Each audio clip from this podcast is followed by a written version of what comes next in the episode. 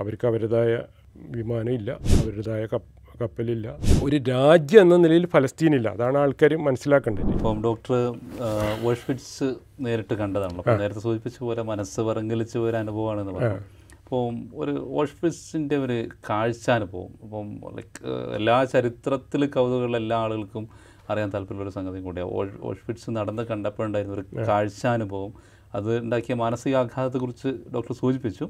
അതേപോലെ അത് അത് അതിന്റെ ഒരു കാഴ്ചാനുഭവം നമ്മൾ ഓർക്കുന്നുണ്ടാവും ഓർമ്മയിൽ കാര്യങ്ങൾ. അതെ അതിൽ എന്റെ മനസ്സിലെപ്പോഴും തങ്ങി നിൽക്കുന്നത് ഒന്ന് സ്ത്രീകളുടെ മുടി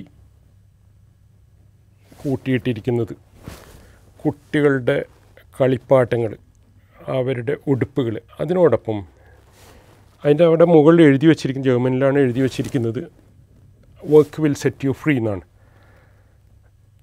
അങ്ങനെയാണ് ആ ജർമ്മനിൽ എഴുതി വെച്ചിരിക്കുന്നത്. അതിന്റെ അർത്ഥം അങ്ങനെയാണ്. Work will set you free തൊഴിൽ നിങ്ങളെ സ്വതന്ത്രമാക്കുന്നു. അപ്പോൾ അതിൽ ഈ ഓഷ്വിറ്റ്സിലേക്ക് ട്രെയിനിലെ ആളുകളെ കൊണ്ടുവന്ന് തള്ളുമ്പം അതിൽ ജോലി ചെയ്യാൻ പറ്റിയ ആളുകളെ കൊണ്ട് ജോലി ചെയ്യിപ്പിക്കും. അല്ലാത്ത ആളുകളെ അവരെ അവിടെ നിന്ന് മരുന്ന് കുത്തി വെച്ചിട്ട് അവർ പിന്നെ അവരെ ഒന്നിനും പറ്റാത്ത ആൾക്കാരെ അവർ കൊന്നുകളയലാണ് ചെയ്യുന്നത് അപ്പോൾ അന്നത്തെ ആ ഡോക്ടർമാർ ഉപയോഗിച്ചിരുന്ന സിറിഞ്ച് അവരുടെ ഡോക്ടറുടെ കുപ്പായം അവർ ഉപയോഗിച്ചിരുന്ന മരുന്നുകൾ അതെല്ലാം അവിടെയുണ്ട്. ഏറ്റവും അധികം അപ്പോൾ ഒരു ഡോക്ടർ എന്ന നിലയിൽ തന്നെ നമ്മൾക്ക് തോന്നും ഒരു ഡോക്ടറും ഇത്രത്തോളം ക്രൂരത കാണിക്കാം ഇവരും അന്നത്തെ നാസി ഡോക്ടർമാരാണ് ഇത് ചെയ്തത്.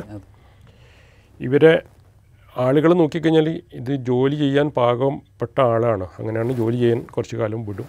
അതിൽ ബാക്കി ആൾക്കാരെ ജോലിക്കും കൂടി ഉള്ള കായിക ശേഷിയോ ഒന്നും ഇല്ലാത്ത ആളുകളെ ഇവർ എത്ര എത്ര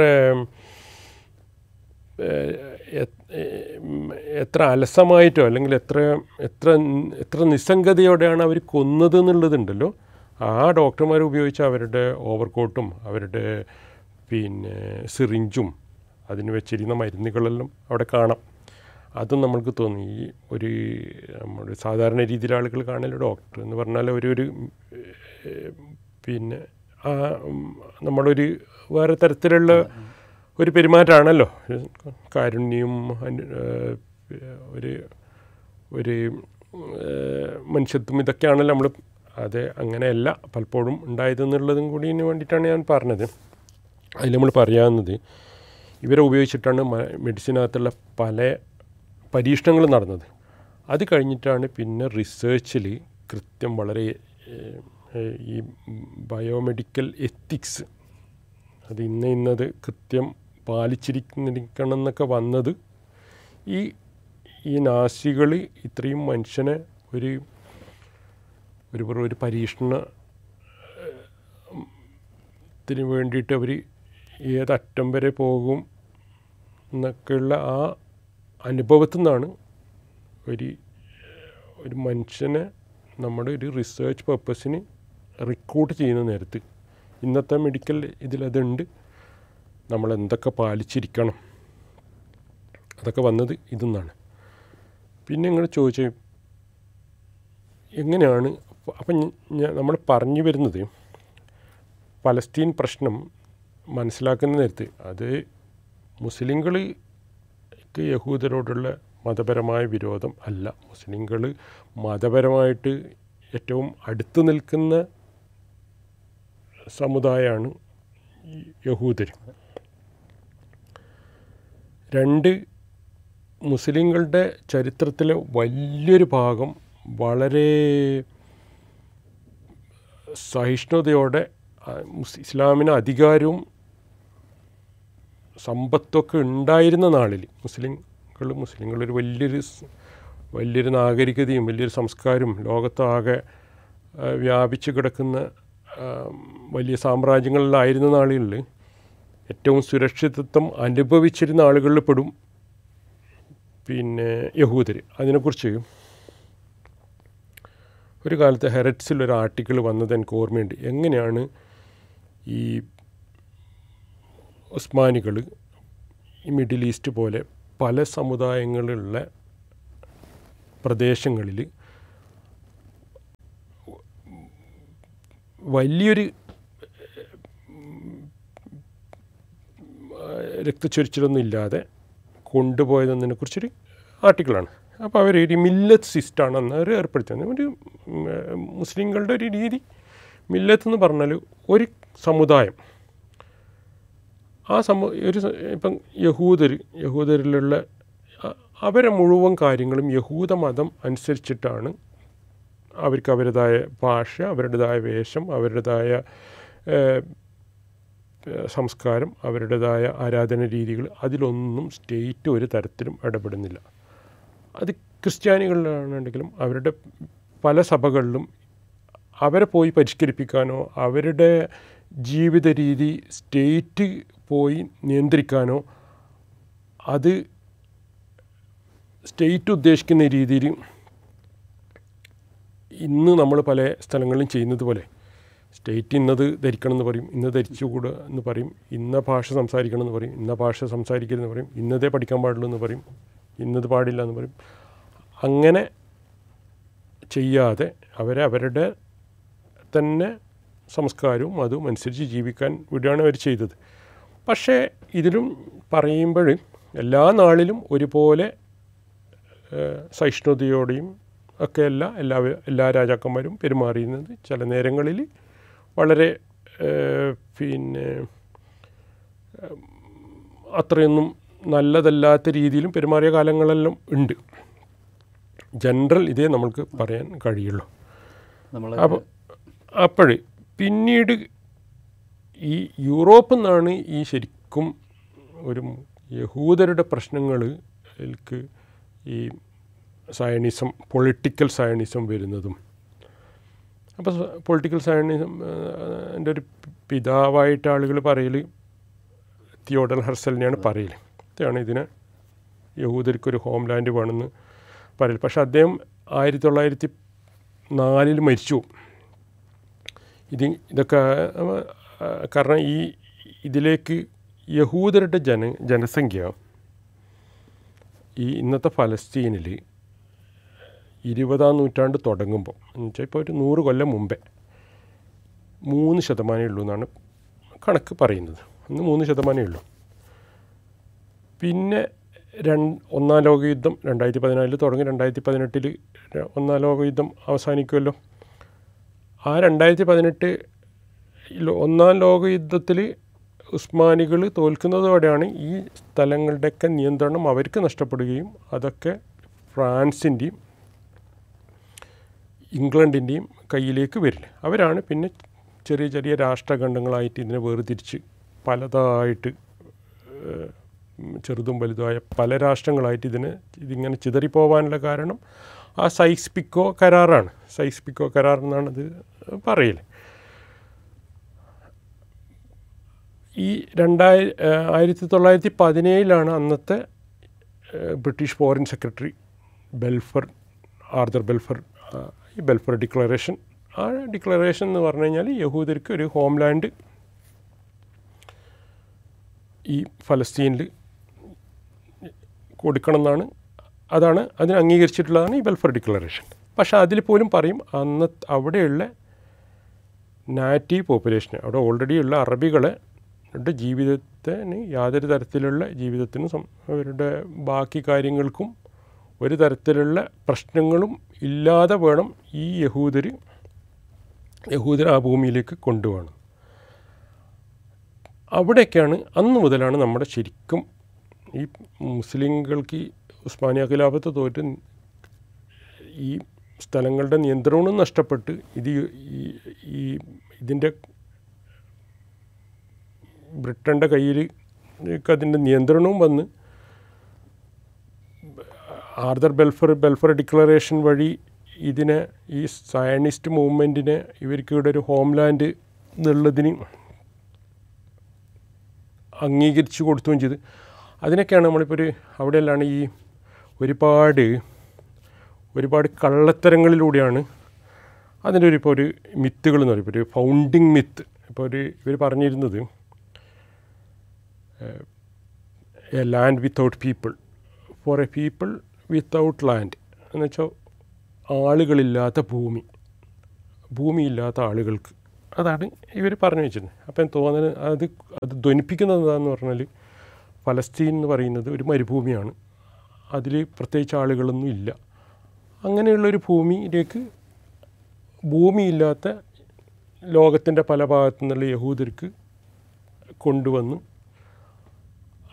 അതിന് വേണ്ട സൗകര്യങ്ങൾ ചെയ്തു കൊടുത്ത് അവർ രാഷ്ട്രമുണ്ടാക്കുന്നതിൽ എന്താണ് തെറ്റെന്നുള്ളത് ഈ ലോകത്തിന്റെ മനുഷ്യന്റെ ചരിത്രത്തിൽ തന്നെ ഏറ്റവും അൺഇന്ററപ്റ്റഡ് ആയിട്ട് ഒരിക്കലും മുറിഞ്ഞു പോവാത്ത രീതിയിൽ ജനങ്ങളും ഉണ്ടായിരുന്ന സ്ഥലമാണ് ഈ ഫലസ്തീൻ എന്ന് പറയുന്നത്. ഏറ്റവും മനുഷ്യന്റെ ചരിത്രത്തിൽ തന്നെ ഏറ്റവും പൗരാണിക നഗരമായിട്ടെല്ലാം പറയപ്പെടുന്നതാണ് ഈ ജെറീക്കോ എന്നൊക്കെ പറയുന്ന സ്ഥലം. അതെല്ലാം ഈ ഫലസ്തീനിലുള്ള സ്ഥലമാണ്.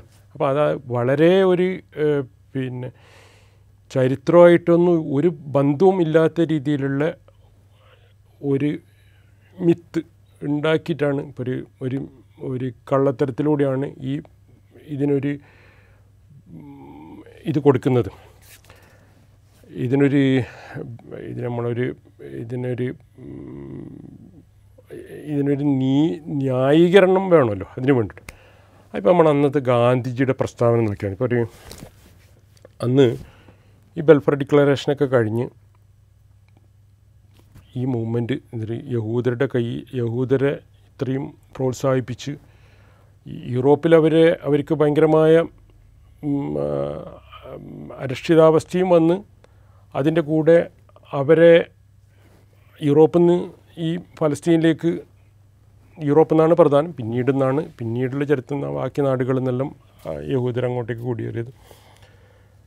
അപ്പോൾ ഇരുപതാം നൂറ്റാണ്ടിലെ ഏറ്റവും പ്രധാനപ്പെട്ട ഒരു യഹൂദ ചിന്തകനിലായിട്ട് അറിയപ്പെടൽ മാർട്ടിൻ ബൂബറാണ് മാർട്ടിൻ ബൂബർ അടക്കമുള്ള ആൾക്കാർ ഗാന്ധിജിന്റെ ഒരു പിന്തുണ അതിനെ അഭ്യർത്ഥിക്കും. പക്ഷെ ഗാന്ധിജി വളരെ ആലോചിച്ചിട്ട് ഗാന്ധിജി പറയും ഇത് യഹൂദർക്ക് ഇത് ഫലസ്തീനികൾ അദ്ദേഹം പറഞ്ഞ ഭാഷ ഇംഗ്ലണ്ട് ഇംഗ്ലീഷുകാരതും ഫ്രാൻസ് ഫ്രഞ്ചുകാരതും പോലെ ഫലസ്തീൻ അറബികളുടേതാണ്.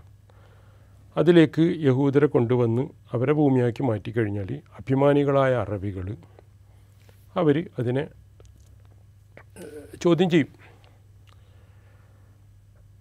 അത് ഗാന്ധിജിയുടെ ഒരു പിന്തുണ അവർ വല്ലാതെ ആഗ്രഹിച്ചിരുന്നു. കാരണം ഗാന്ധിജി ഒരു അത്രയും ലോകം ആദരിക്കുന്ന ആളാണ്. അതുകൊണ്ടാണ് മാർട്ടിൻ ബൂവർ അടക്കമുള്ള ആൾക്കാർ അതിനുവേണ്ടി ശ്രമിച്ചതും പക്ഷെ അത് കിട്ടിയില്ല. അതുകൊണ്ട് തന്നെ ഇന്ത്യ എല്ലാ കാലത്തും പിന്നീട് ആ നമ്മുടെ ഈ അടുത്ത കാലം വരെ നോൺ അലൈൻ മൂവ്മെന്റിന്റെ ചേരിചേരാ രാജ്യങ്ങളുടെ ഏറ്റവും ഏറ്റവും പ്രധാനപ്പെട്ട അതിന്റെ ഒരു അതിന്റെ ഒരു ആ നാം എന്ന് പറയുന്ന ചേരിചേരാ രാജ്യങ്ങളുടെ കൂട്ടായ്മ രൂപീകരിച്ച തന്നെ ഇന്ത്യയും അതിലെ പ്രധാനപ്പെട്ട രാജ്യം തന്നെ ഇന്ത്യയാണ്. അവർ അങ്ങനെ ഫലസ്തീനെ ഏറ്റവും പിന്തുണച്ച രാജ്യമാണ് അടുത്ത കാലം വരെ ഇന്ത്യ. പിന്നീട് ഇന്ത്യയിലുള്ള രാഷ്ട്രീയം പലത് മാറിയപ്പോഴാണ് ഇന്ന് നമ്മൾ കാണുന്ന പിന്നെ ഫലസ്തീനോടൊന്നും അത്ര അനുകൂലമല്ലാത്ത രീതിയിലുള്ള സമീപനങ്ങളെല്ലാം ഉണ്ടായത്. അങ്ങനെ ഈ ബെൽഫർ ഡിക്ലറേഷനെ കഴിഞ്ഞ് നാൽപ്പത്തെട്ടിലാണ് രണ്ട് ഇത് യു എൻ തീരുമാനിക്കും. ഇത് ഡിവൈഡ് ചെയ്തിട്ട് യഹൂദർക്ക് കൊടുക്കാം. പക്ഷേ യഹൂദരുടെ രാജ്യം വന്നു. പല അന്ന് മുതൽ അറബികൾ അതിനെ അംഗീകരിക്കില്ല കാരണം അവരുടെ ഭൂമിയാണ്. അതാണ് നാൽപ്പത്തെട്ടിലുള്ള നക്കബ എന്ന് പറയുന്നത്. അതോടെ അറബികൾക്കെതിരായിട്ടുള്ള യുദ്ധങ്ങൾ നടക്കുകയും അവിടെയുള്ള തദ്ദേശീയരായ അറബികളെ അന്ന് ഏഴ് ലക്ഷം ആൾക്കാരാണ് ഏഴ് ലക്ഷം ആൾക്കാർക്കാണ് നാട് വിട്ടു പോകേണ്ടി വന്നതെന്നാണ്. അന്ന് തുടങ്ങിയത് പിന്നെ അതാണ് ഇപ്പോഴുള്ള ഈ ഇതിലേക്ക് എത്തിയിരിക്കുന്നത്. ഇപ്പോൾ കസ്സയിൽ കസ്സ ലോകത്തിൽ തന്നെ ഏറ്റവും ഏറ്റവും ജനസാന്ദ്രതയുള്ള സ്ഥലങ്ങളിലൊന്നാണ് ഇത്രയും ജനസാന്ദ്രത കൂടാൻ കാരണം ഈ ഗസയിലുള്ള ആൾക്കാർ പലരും ഇന്നത്തെ ടെല്ലവീവിൽ അന്ന് തെല്ലറബിയ എന്നാണ് അതിന്റെ പേര് തെല്ലറബിയ തെല്ലറബിയ എന്നും ജാഫ എന്നും പിന്നെ ഹൈഫ എന്നും ഒക്കെയുള്ള ആളുകളാണ് ഓരോ പ്രാവശ്യം അട്ടിയോടിച്ചാടി അട്ടിയോടിച്ചാടി ചോടിച്ചാടണം ചിലർ നാലാമത്തെയോ മൂന്നാമത്തെയും നാലാമത്തെയെല്ലാം തവണയാണ് അവർ അഭയാർ ഉള്ള അഭയാർത്ഥികളായിട്ടുള്ള സ്ഥലമാണ് ഇപ്പോഴുള്ള അഗസ്ത എന്ന് പറയുന്നത്. അവർ അതിനു മുമ്പേ വേറൊരു സ്ഥലത്ത് അതിനു മുമ്പേ ഒരു വേറൊരു സ്ഥലത്ത്.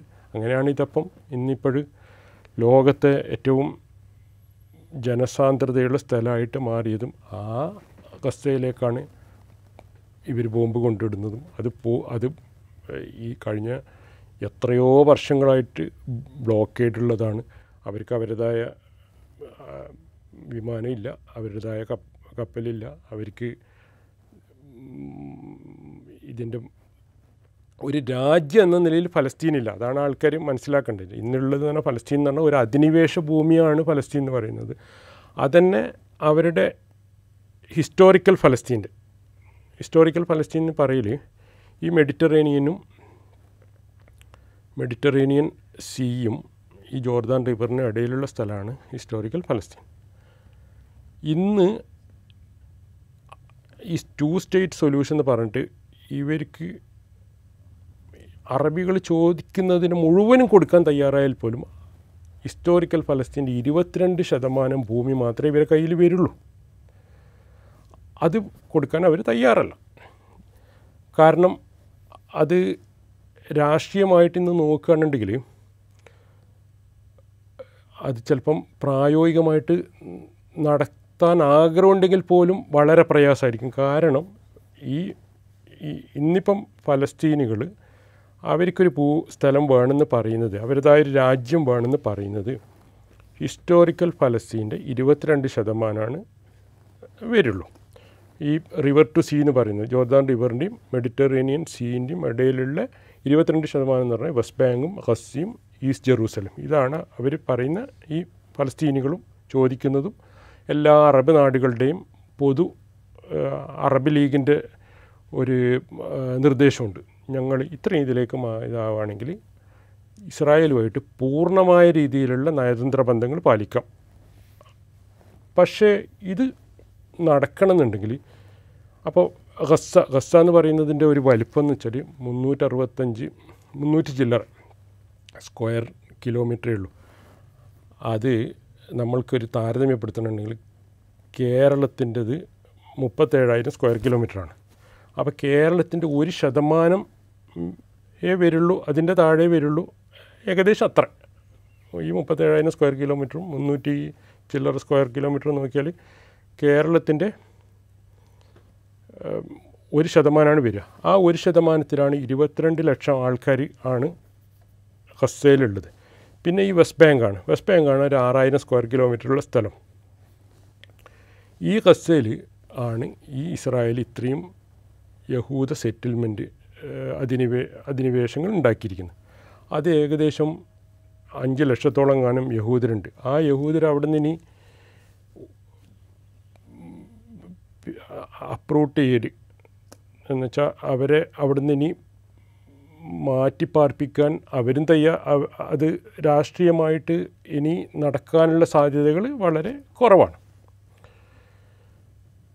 അപ്പോൾ ഇതിനൊരു സൊല്യൂഷനാണ് നമ്മളിപ്പോൾ ഒരു സൊല്യൂഷൻ നോക്കുകയാണെങ്കിൽ ഒന്നിക്കൽ ഈ ടു സ്റ്റേറ്റ് ആയിട്ട്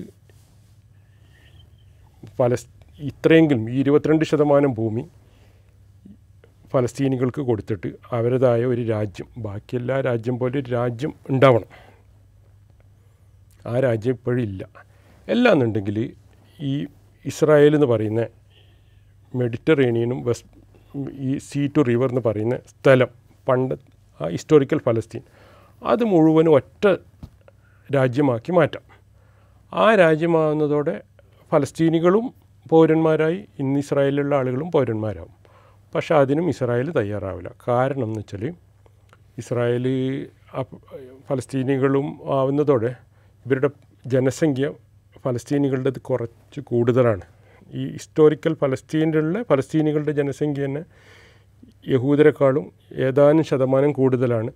ഇനി അതും ഇവരുടെ ഏറ്റവും നല്ല സൊല്യൂഷനായിരുന്നത് ഇപ്പോൾ ഒരു സൊല്യൂഷൻ ഒരു എങ്ങനെയെങ്കിലും ഇതൊരു സമാധാനപൂർവമുള്ള ഒരു ഒരു പരിഹാരം ചോദിച്ചാൽ ഏതായാലും ചരിത്രം നടന്നതെല്ലാം നടന്ന്. അതിലിപ്പം ഇവർ ഗരോഡിയുടെ പുസ്തകത്തിൽ ഗരോഡി പറയുന്ന ഒരു ഉദാഹരണം അത് വളരെ ബലാത്സംഗത്തിലുണ്ടായ കുട്ടിയാണ്. പക്ഷെ ബലാത്സംഗത്തിലുണ്ടായ കുട്ടിയാണെന്ന് വെച്ചാൽ നമുക്ക് കൊല്ലാൻ കഴിയില്ലല്ലോ. കുട്ടി ഉണ്ടായിക്കഴിഞ്ഞാൽ അതിനെ പോറ്റി വളർത്തുക എന്നുള്ളതല്ലേ വഴിയുള്ളൂ. അതുപടിയാണിപ്പം എത്രയോ ഫലസ്തീനികൾക്കെതിരായിട്ടുള്ള എത്രയോ അന്യായങ്ങളിലാണ് നടന്നിരിക്കുന്നത്. പക്ഷേ ഇനി അത്രയും അന്യായങ്ങൾ തിരിച്ചു നടത്തിയിട്ട് ചരിത്രത്തിലുള്ള എല്ലാ തെറ്റുകളും തിരുത്താൻ കഴിയില്ല. ഒരു പരിഹാരം ചോദിച്ചാൽ വൺ ഈ ടു സ്റ്റേറ്റിനുള്ള പ്രായോഗിക പ്രശ്നങ്ങളാണ്. രണ്ട് രണ്ട് രാജ്യങ്ങളായിട്ട് മാറുന്നതിന്റെ പ്രായോഗിക പ്രശ്നങ്ങളുണ്ട്. ഇസ്രായേൽ തയ്യാറുമല്ല. അല്ലെങ്കിൽ ഒരു സിംഗിൾ സ്റ്റേറ്റ് ഒരു സ്റ്റേറ്റ് യഹൂദനുണ്ട് അറബിയുണ്ട്. നിങ്ങൾ അത് അതിന്റെതായ ഭരണഘടന ഇതുണ്ടാക്കി. പഴയ ഫലസ്തീൻ എന്നുള്ളതിന് പറയും ഇസ്രായേലിന് വേണമെങ്കിൽ ഇസ്രായേലിനെ വിളിച്ചോളൂ ഫലസ്തീനിന് വേണമെങ്കിൽ ഫലസ്തീനിനെ വിളിച്ചോളൂ. ഇന്നുള്ള യഹൂദരെല്ലാം യഹൂദരായിട്ട് അവിടെ ജീവിച്ചോട്ടെ. മുസ്ലിം അറബികൾ അറബികളായിട്ട് ജീവിച്ചോട്ടെ. മതം അവന്റെ അവനവന്റെ വിശ്വാസം എങ്ങനെയാണോ അങ്ങനെ പുലർന്നോട്ടെ. അതാണ് ഒരു ആലോചിക്കാവുന്ന ഒരു പരിഹാരം. പക്ഷേ അതും അവർ തയ്യാറല്ല. ഫലസ്തീനികളും ഇപ്പം ഇത്രയും നമ്മളിപ്പം നമ്മളുടേതായ ഒരു കംഫോർട്ട് സോണിലിരുന്ന് വർത്തമാനം പറയുന്നത് പോലെയല്ലല്ലോ. ഇത്രയും ചരിത്രപരമായ അന്യായങ്ങൾ നടന്ന സ്ഥലത്ത് അങ്ങനെ ഒരു പരിഹാരം ഇന്നെങ്കിലും ആലോചിക്കുമ്പോൾ അസാധ്യം എന്നാണ് നമ്മൾക്ക് തോന്നുന്നത്. പിന്നെ ഇസ്രായേൽ ശ്രമിക്കുന്നതാണ് ഈ ഫലസ്തീനുകളെ കൂടുതൽ കൂടുതൽ കൂടുതൽ ബുദ്ധിമുട്ടിച്ച് ഒതുക്കി ഒതുക്കി ഒതുക്കി എത്രത്തോളം ഇവരെ ആ ഭൂമിയിൽ നിന്നും ചിതറി ഓടിപ്പിക്കാനും കൊന്നു തീർക്കാനും അങ്ങനെ ഫലസ്തീൻ എന്നുള്ളത് ലോകത്തെ ഇല്ലാത്ത രീതിയിലുള്ള ഒരു എത്നിക് ക്ലെൻസിങ് അവരൊരു വംശഹത്യ എന്ന് പറയുന്നത്. അതിനെക്കുറിച്ച് പിന്നെ ഗോൾഡ മേറിനോട് ഒരു പ്രാവശ്യം അവർ പ്രൈം മിനിസ്റ്ററായ നാളിലേ ആളുകൾ ചോദിക്കും. ആളുകൾ എന്ന് പറഞ്ഞാൽ അദ്ദേഹം അവരെ ഇന്റർവ്യൂ ചെയ്ത റിപ്പോർട്ടർമാർ പോലെ ചോദിക്കും. ഫലസ്തീനികൾ അപ്പോൾ ഫലസ്തീനികളുടെ കാര്യമാണ്. അപ്പോൾ ഇവർ പറയും ഈ ഗോൾഡമേർ പറയൽ ഫലസ്തീനികളോ അങ്ങനെ ഒരു ജനത ഇല്ലല്ലോ എന്ന്.